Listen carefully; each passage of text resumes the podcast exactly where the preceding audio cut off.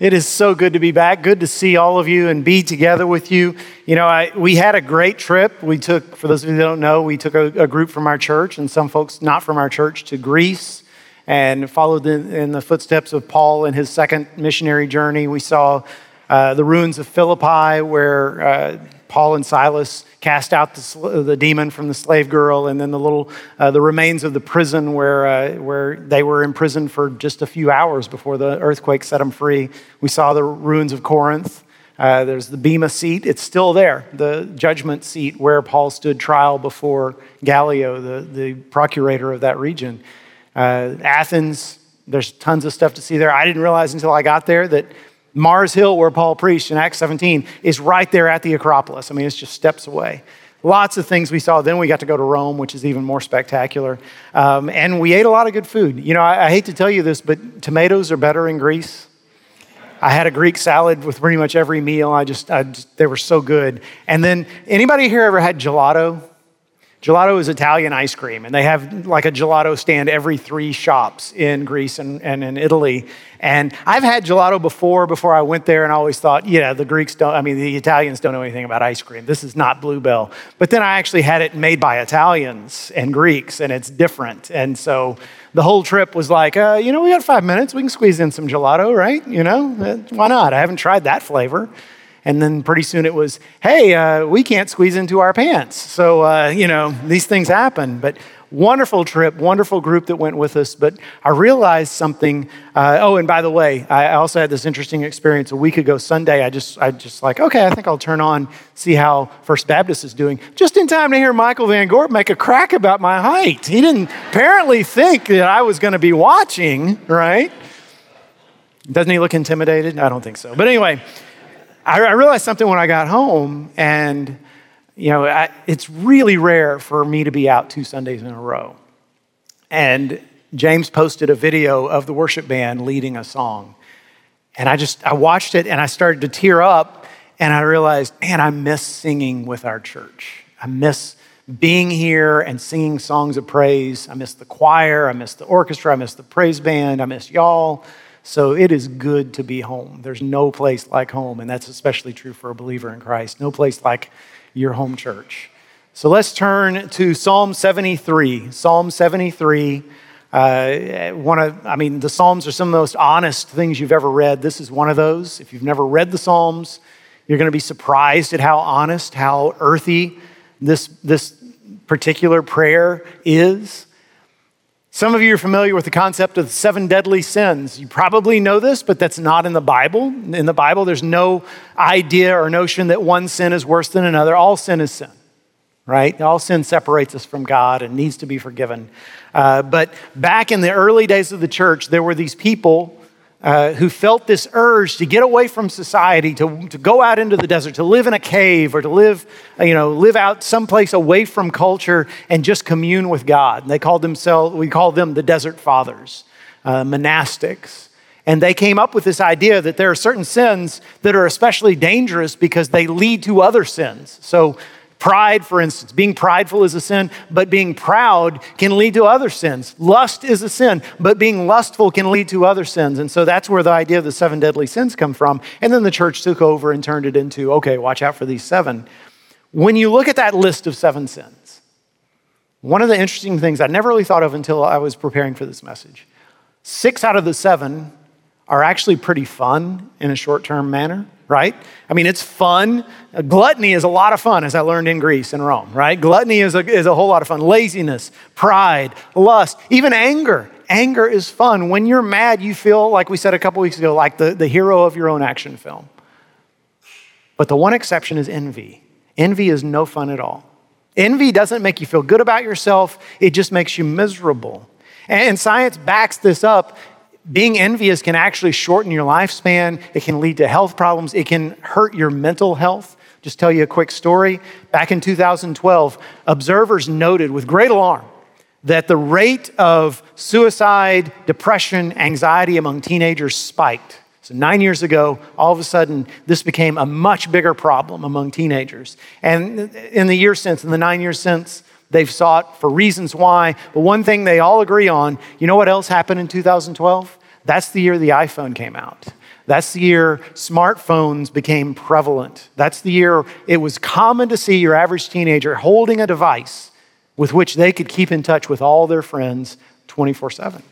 So I know a lot of you are younger than me, but when I was growing up, and some of you resonate with this, when I was growing up, I mean, it's hard being a teenager no matter what era you're growing up in. But in my day, if my friends got together and did something fun and didn't invite me, I'd probably never find out about it. I'd be none the wiser unless one of them just stumbled and told me, but even then it would be days later. And I'd be like, what's up? But today, if that happens, you know it while it's happening because it's on your social media feed. All your friends are taking selfies and they're posting pictures of the things they're doing, and you see it and you're going, Nobody called me. Why, what does that say about what they think of me? If that girl I really like goes to the prom with somebody else, I can't just go play basketball with my friends because I'm, I'm going to check my Instagram and there's going to be a picture of them together and it's going to cut me like a knife. If, if you know, that girl gets into that college that I wanted to get into, or if, if uh, his daddy buys him that car and I don't even have a car, or if their family goes on this trip to Cancun and I've never even been out of the country, all these things are right there in front of me. And I'm looking at them at 16, 17, 18 years old and thinking, that's the life I want. Why can't I have that life? And it's not just teenagers, you understand that, right? I mean, you don't have to, you never get too old or too young for envy. I heard a story about a, a preacher sitting in a group of other preachers, and he was kind of feeling sorry for himself, complaining about his lot in life. And he said, and literally said these words I believe that, and this is a long time ago, obviously, I believe that if I would have married somebody like Ruth Graham, you know, the wife of Billy Graham, if I would have married, if I would have married her instead of the woman I married, I'd be a great evangelist today too. Well, that's envy. That, that is ridiculous. Don't you feel sorry for his wife, for one thing?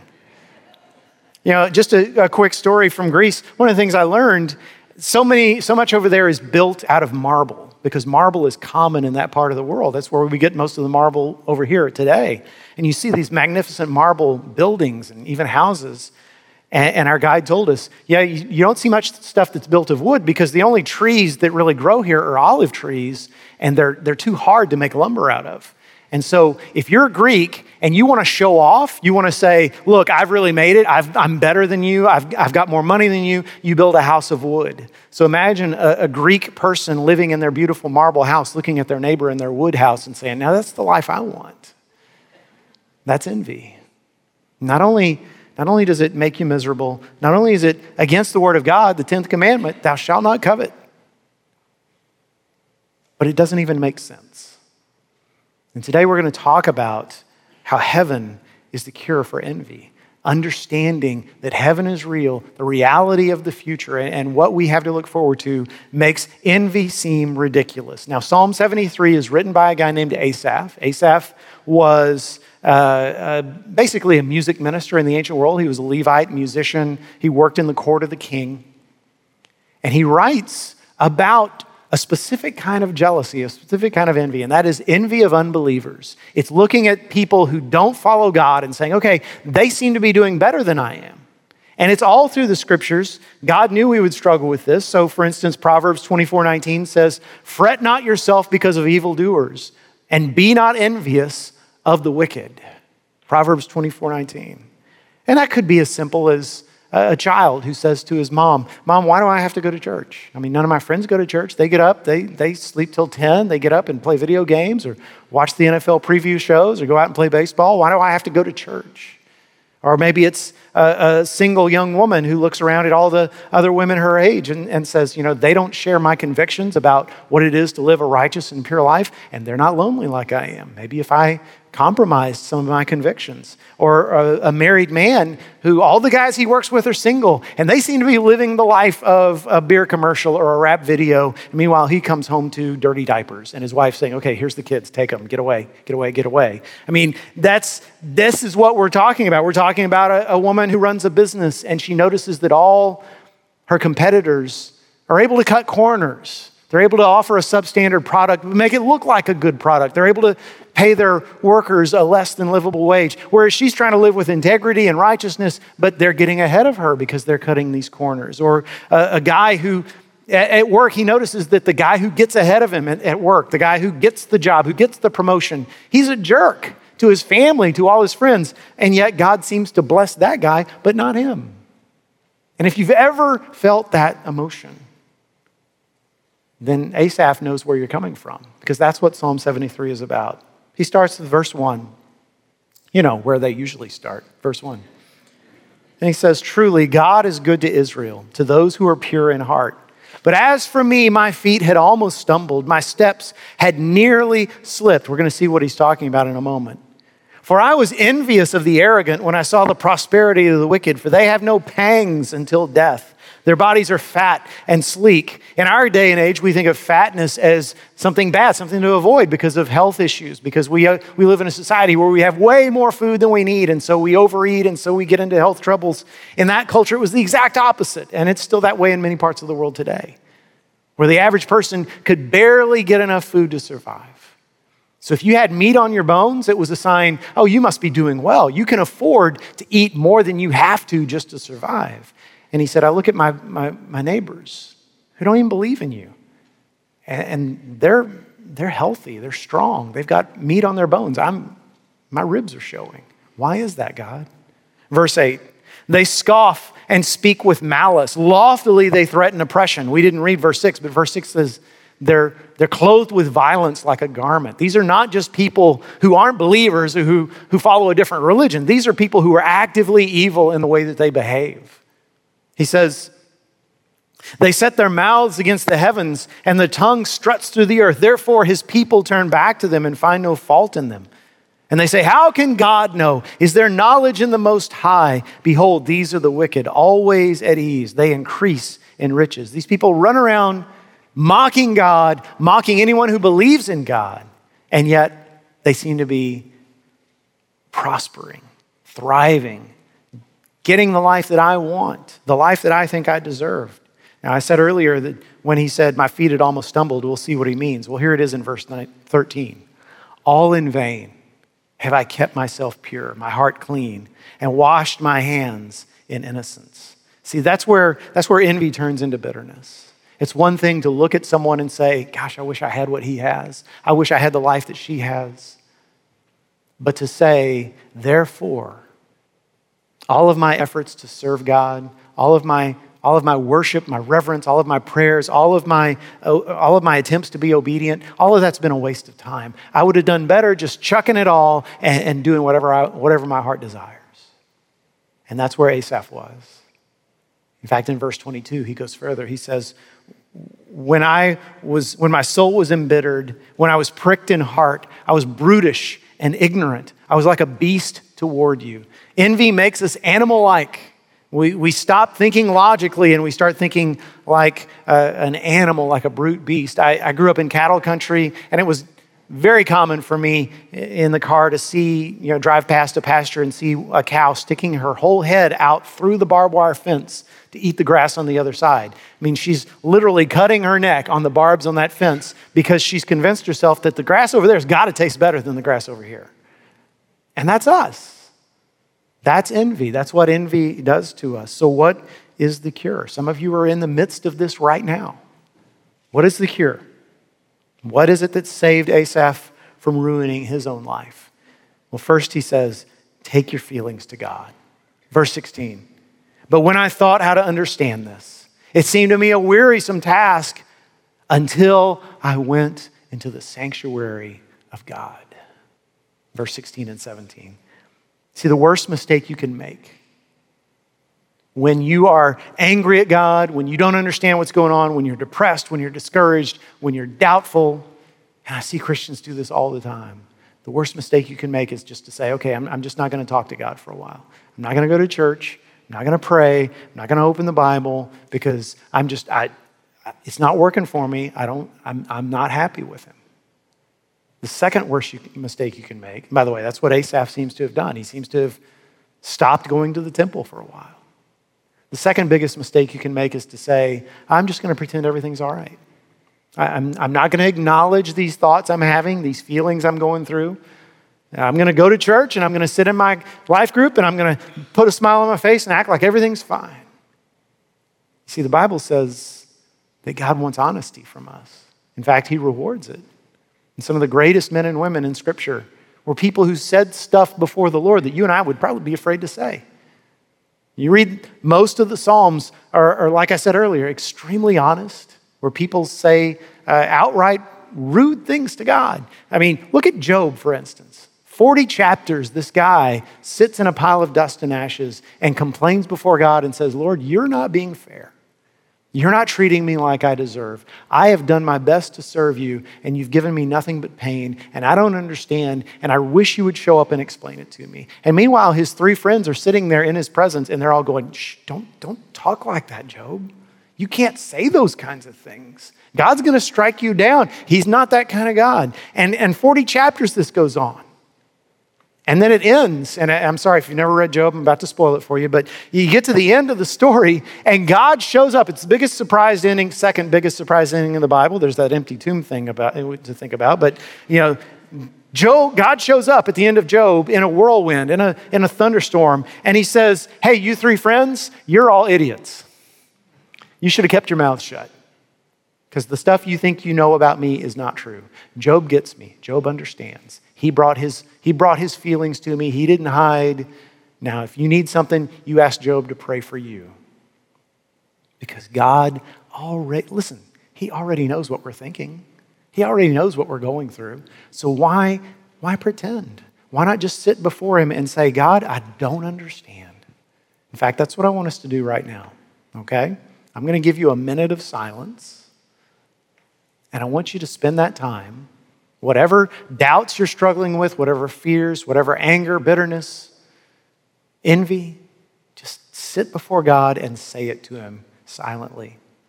And if you're not struggling with any of that stuff, pray for someone you know who is. Okay? So, starting right now, let's bow our heads in silence.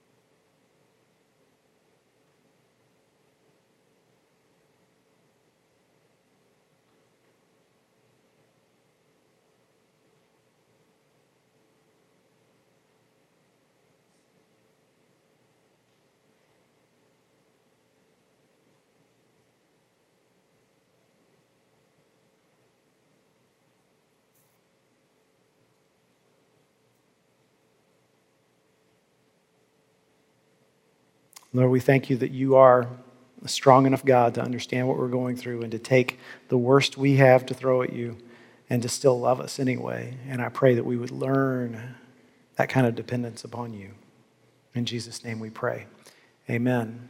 So that's what that was the answer for Asaph. While he while he kept to himself, isolated from God and from the community, while he just focused on his own feelings of anger and envy, he was miserable. He had to enter the sanctuary. He had to come before the Lord. Today, we don't need to go into a temple. We can, we can do that anywhere we are. We can call upon God and say, Lord, here's what I'm going through. I need you right now. But the second thing that Asaph shows us is you need to realize the reality of judgment Remember, we said these people we're talking about, they're not just ordinary unbelievers. They're evil. They're, they're doing terrible things. Asaph isn't just upset that they're prospering, he's upset that they're not being punished for the things they're doing. They're, they're committing acts of violence, they're hurting others, they're actively hurting the faith of other people, they're mocking people who believe in God. And, and I want to remind you of verse 11 where, where, where he says, uh, Therefore, his people turn back to them and find no fault in them. It's like you probably know people today who they make it their mission in life to mock faith in God. And people look at them and go, well, obviously they're smarter than I am. I'm going to trust in what they say. They, they know what they're talking about. And you want to say, well, God, why aren't you proving yourself? Why aren't you vindicating those of us who are trying to be faithful? And what we need to understand is that is coming. Verse 18, Asaph writes, Truly, you set them in slippery places. You make them fall to ruin. How they are destroyed in a moment, swept away by terrors. Like a dream when one awakes, O Lord, when you rouse yourself, you despise them as phantoms. So, so Once he gets into the sanctuary of God, once he starts seeing through God's eyes again, he realizes, oh, their victory is short lived. They are going to face judgment, they are going to face uh, punishment for what they're doing. And, and y'all, I know some of you are getting uncomfortable right now because, in general, American Christians don't like to talk about judgment. We don't like to talk about wrath. We especially don't like to hear about hell. All that's, all that's you know, old time, hard shell Baptist, fire and brimstone stuff that we left behind a long time ago, right? And yet it's in the Bible. So, what do we do with that? I hear people sometimes say, I don't understand. God tells us, love your enemies, pray for those who hate you. And then he turns around and says, I'm to I'm to pour out this wrath and this judgment. And, and why doesn't God hate his, why doesn't God love his enemies like he's commanded us to do? Well, here's, here's one way I understand that quandary or that paradox. Imagine, imagine you're a kid, a teenager in a really rough neighborhood, and every day there's this gang of thugs that just harass you. They chase you, they when they catch you, they pound you, they, they steal your stuff. You, are afraid one of these days they're going to kill you. And, and imagine you approach the cop who patrols your neighborhood and you just say, okay, hey, you know this guy and this guy and this guy. And he's like, yeah, yeah, I know those boys. And you say, okay, well, here's what they're doing to me. And here's what I'm going to do. I'm either going to find a gun and take them all out, or I'm going to join them. And then I can be part of the group that's doing the beating up instead of being beaten up. And imagine a policeman who would say to that, I'll just leave those boys alone. They're good boys. And don't bother me with this stuff. I got bigger fish to fry. You see, that's, that's what God would be like if He said to us, Love your enemies, pray for those who hate you, turn the other cheek, carry a burden an extra mile, and then said, But I'm not going to do anything about it. Yeah, take the punishment, and yeah, you're on your own. But instead, God is the cop who says, hey, don't you do anything. This is my job. I'm the one that keeps the peace. I'm the one that punishes evil. You let me handle this. You keep your hands clean. And that's why God says to us leave room for the wrath of God. That's in, in Romans 12. In other words, if you want to take, take matters into your own hands, fine. But you're going to pay, you're going to go down with them. But if you'll leave room for the wrath of God, he says, the next verse, vengeance is mine, saith the Lord. I will repay.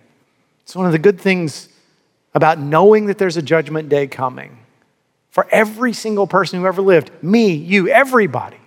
One of the good things about that is we realize nobody ever really gets away with anything.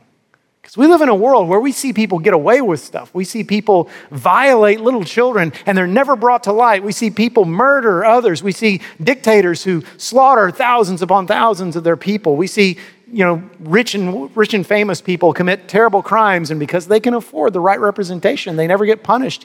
And you realize, oh, yeah? But they will be. No one ever really gets away with anything. You know, God's message to us is somebody's going to pay for that. Either they're going to pay, or they're going to realize that I already paid on the cross, and they'll come to me and be healed, and then they're no longer your enemy, they're your brother or your sister. But either way, you win. The reality of judgment takes away any sense of envy. And then, number three, and this is the best part reorder your hope. Put your hope in the right things. When I was in seminary studying for ministry, I can remember a story. I don't even remember what the context of this story was. I just remember the professor telling us uh, about a colleague of his, a guy who had actually taught at that exact seminary. And some years earlier, this man had shocked everyone. He'd left his wife and his kids for a much younger woman, uh, of course, threw his ministry away. Uh, and, you know, it was one of those moments where he was very honest with us because some of you some of you will understand what I'm about to say. You don't necessarily envy that person if you're if you're like my professor. You don't say, "Oh, I wish I was him." But at the same time, there's that voice inside your head that's saying, "He's having fun right now." I love my wife. I love my kids. I would never do anything to hurt them. I would never betray the Lord. I would and yet, you know, it'd be nice to act like I was in my 20s again. Yeah. That would that would be enjoyable. And he said, then one day, a couple years later, he met, he, he ran into that professor, that former colleague, with his new wife. They're out in public somewhere and they sat down and talked just to catch up. He said, It took me about five minutes to realize it was nothing like I thought. He said, You know, that young woman, she didn't love him, she didn't even like him. She treated him like a child. She disrespected him. She bossed his life around. Meanwhile, here's this guy who once stood in front of men and women who were called to the ministry and raised up the next generation of leaders and taught the greatest truth that have ever been handed down to mankind and carried them forward for, for generation after generation. He had this incredible position of authority and he threw it all away. And now he was just this guy who was desperately infatuated with someone who didn't even like him and was terrified that he was going to lose her. And he was just this pathetic wretch of a man. And the point the point I'm trying to make to you is oftentimes the people we look at and say, you know, it'd sure be nice to enjoy some of what they're enjoying, oftentimes those are some of the most miserable people on earth. Now, don't get me wrong, they're pursuing pleasure and they're experiencing some pleasure. There's, there's a reason why sin is attractive. But it's like they're buying it on credit and the bill comes due way sooner than they think it will. They're putting it on their card, and that bill shows up, and they're like, wait, I'm not even, I'm not even done enjoying this, and it's already turned on them. That's idolatry. When you put your hope in anything other than God, the bill always comes due sooner than you think. It always costs way more than you thought it would. And you're like, but that pleasure didn't last long enough. It never does. Now look what Asaph says, verse 23. Nevertheless, I am continually with you. You hold my right hand. You guide me with your counsel. Afterward, you will receive me to glory. And he's talking about heaven there. He's not giving us any details because, frankly, I don't think Asaph knew any details then. God, God doesn't actually start revealing details about heaven, as far as I can tell, until Isaiah. And that's about 700 years before Jesus. That's where we see it in the Bible start to, start to appear. So Asaph doesn't know what heaven's like. All he knows is I'm going to be in the presence of God's glory. Now, some of you remember a few weeks ago, a couple months ago, we were studying the book of Exodus, and we saw how Moses said to God, Okay, Lord, show me your glory. And what I said at the time was that's Moses' way of saying, Lord, I want to see all of you. I've gotten a taste of you. I've gotten, a, I've gotten to know you from a distance. Here I was, I was this miserable 80 year old guy just kind of wandering in the wilderness, and now you made me this heroic person full of courage and joy and purpose and, and all that stuff, all that, all, everything that I have now, it came from you. You're the source. I want to get past the middleman, and I just want to get straight to you. You, the source. I don't want to sit here, you know, enjoying manna and enjoying, you know, earthly stuff. I want to see your glory. And God said, love you for that, Moses but you can't see me yet. It's just not time. I'm going to put you in the, in the cleft of a rock, cover you with my hand. I'll let you see a little bit of me, but not all of me. Remember that? And, and then here's Asaph saying, Someday I'm going to have what Moses sought after. I'm going to get to the source of all good things. I'm going to get into the presence of God. He's going to bring me there. And because I know that, because I know that, now I can focus on the fact that I have something the world can't give me and the world can't take away. He goes on and, and, and says it this way Whom have I in heaven but you? And there is nothing on earth I desire besides you. My flesh and my heart may fail, but God is the strength of my heart and my portion forever. Just imagine just a little while ago, he's saying, Boy, my feet almost stumbled. I almost slipped. I almost walked away from God because I saw all that stuff those other people have. And now I look at them and I don't even envy them anymore. I feel sorry for them because the stuff they've poured their life out to gain, it's going to go away like that. Their riches are going to fly away. Their, their youth and beauty is going to, is going to wrinkle up and, and, and be gone. Their, their fame, their popularity, their success, it's all going to melt. And I'll still have you, Lord the source of all good things. I'll still have you. What else do I need? What else should I even seek after? Nothing, because you are it. And, folks, that is hope. That is what the Bible calls hope, and the world can't give it, and the world can't take it away. And every time I'm watching an interview with a celebrity, be it a movie star, politician, uh, athlete, actor, whatever the case may be, and, and they're asked a question about the afterlife, because you'd be surprised how often this happens. I've kind of got my, my feelers out for it, but you'll, you'll hear it often. They'll, they'll be interviewing this person, and they'll say, So, what do you think happens once you die? And suddenly, this person who's confident and, and bold and beautiful and articulate, suddenly they'll become very quiet and introspective and they'll say things like, Well, you know, um, I'm not really sure, but I hope, or, you know, I'd like to believe that this is what it's like, but I, I don't really know. And I, I, just find myself feeling sorry for those people. I, I just realize you're missing something, something wonderful that I've been given as a free gift that you could have too, and you just don't realize it. You know, envying people who don't have the hope that we have, here's how ridiculous it is. Okay, I thought of this because maybe because I was going on this trip.